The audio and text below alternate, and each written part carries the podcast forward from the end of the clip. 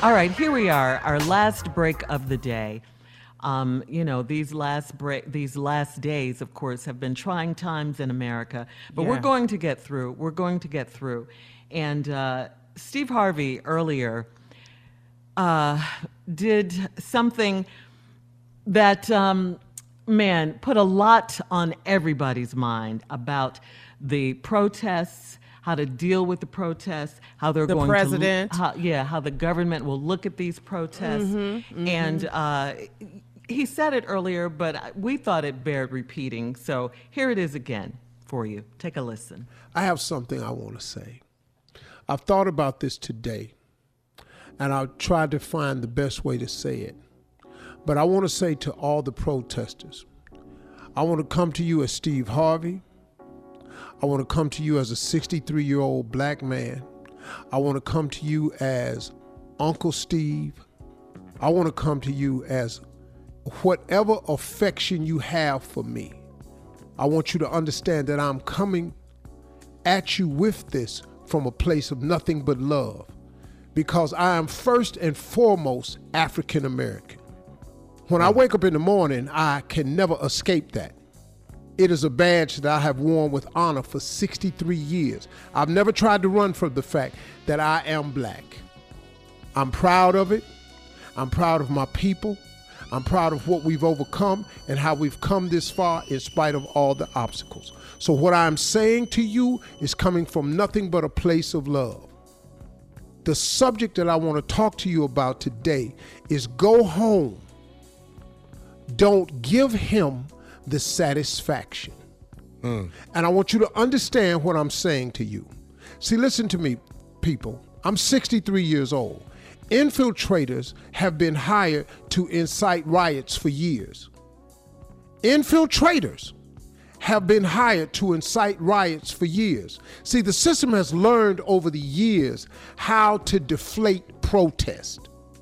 See, the last protest that was successful in this country, to my knowledge, was during the civil rights movement. See, Martin Luther King had the cleanest way to get results, through peaceful protest. Now, whether you agree with it or not, it worked. So listen to me, because it produced change in the Voting Rights Act. It produced things like affirmative action. Schools became integrated. And a spotlight got put on Bull Connors down there with the things that he was doing to protesters in Alabama, amongst other things. The Rosa Parks incident, all of this came about through peaceful protests. Now, since then, the system has learned how to change the narrative of all protests starting in peace and gaining momentum. Once they see that a peaceful protest is gaining momentum, they simply wait on the proper time to incite the masses with either words or deeds. I'm telling you, I know what I'm talking about here, which then allows them to change the narrative or simply flip the script. Listen to me, folks. Go home. Don't mm. give them the satisfaction. And I want to show you what's happening now. Our leadership has waited on this exact moment in time twice already. See, instead of addressing the problem, he finds a way of making a different narrative. Let me give you an example. He found a way to make Colin Kaepernick's kneeling, which was about this very topic and outrage that we're feeling right now over the recent murders of innocent black men. See, Colin Kaepernick was right. He had it right. You but really the did. flip, the changing of the narrative was made. See, his kneeling became against the military and the flag. Oh, man. Don't you know what happened then? See, that ended all the kneeling. It cost him his career, but even more hurtful was we were no longer talking about racial injustice and police brutality. And our leadership came in and made himself to be a patriot. And now it's happening again. Listen to me, y'all. Go home. Don't give him the satisfaction. See, once peaceful protest turns into burning and looting, which is being ins- in- incited by people strategically placed to stir up the anger and to start the burning and start the looting, it now allows them to cause a thing to happen.